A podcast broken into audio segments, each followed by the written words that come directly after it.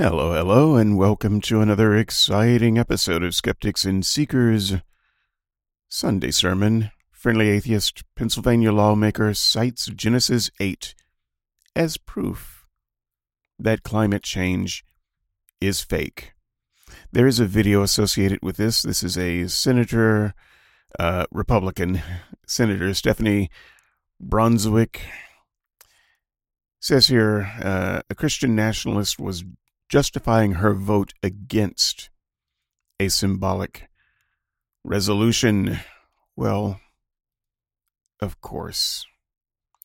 Pennsylvania State Republican Stephanie Brunzwick, a Christian nationalist who has spent years pushing her faith on others through her government position, said this week that climate change wasn't a concern because the Bible said so.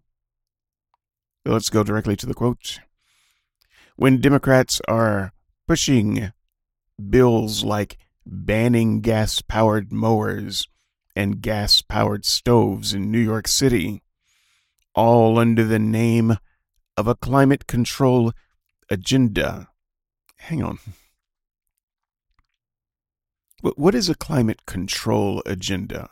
I don't understand this language climate control. Has she been watching Star Trek again? Uh, d- does she think that Democrats are setting up some kind of weather control grid that would cause tsunamis in Republican controlled states? I, have no idea um, what what that language is about. Maybe someone can tell me. Skeptics and Seekers at, uh, sorry, skepticsandseekers.squarespace.com. Log in your Disqus account discuss away. Shoot me an email, skepticsandseekers at gmail.com. Uh, so yeah, what is what is that about? So anyway, um, I, I guess God requires that we use gas for these things. I don't know. Let's let's finish the paragraph. Maybe it'll make more sense. We can all see what is really going on here, she says. Well, I, I can't. Um, the truth is, is in Genesis 8:22, it says, "As long as the earth endures, seed time and harvest, cold and heat, summer and winter, day and night will never cease." I'll say that again. Will never cease. Of course, we are to be good stewards of God's creation, but not through a forceful climate control global agenda. And uh, in the video, she finishes us off by saying, I vote no.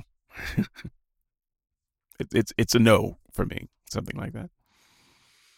Okay,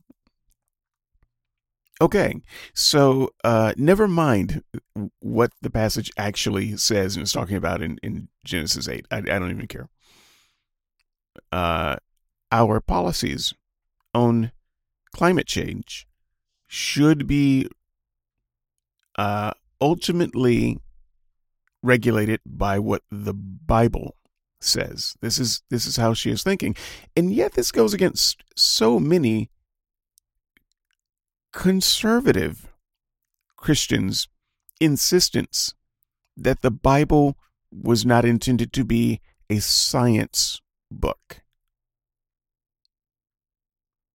Well, I guess it's not a science book when they're fighting skeptics who are showing faulty science in the book. Well, it was never supposed to be a science book. You're reading it wrong. But it is a science book, you know, in our government houses of legislation. it's a science book then. And according to that science book, God wants us to burn fossil fuels and not clean energy. I don't know, man. That's enough for me today. I'm out.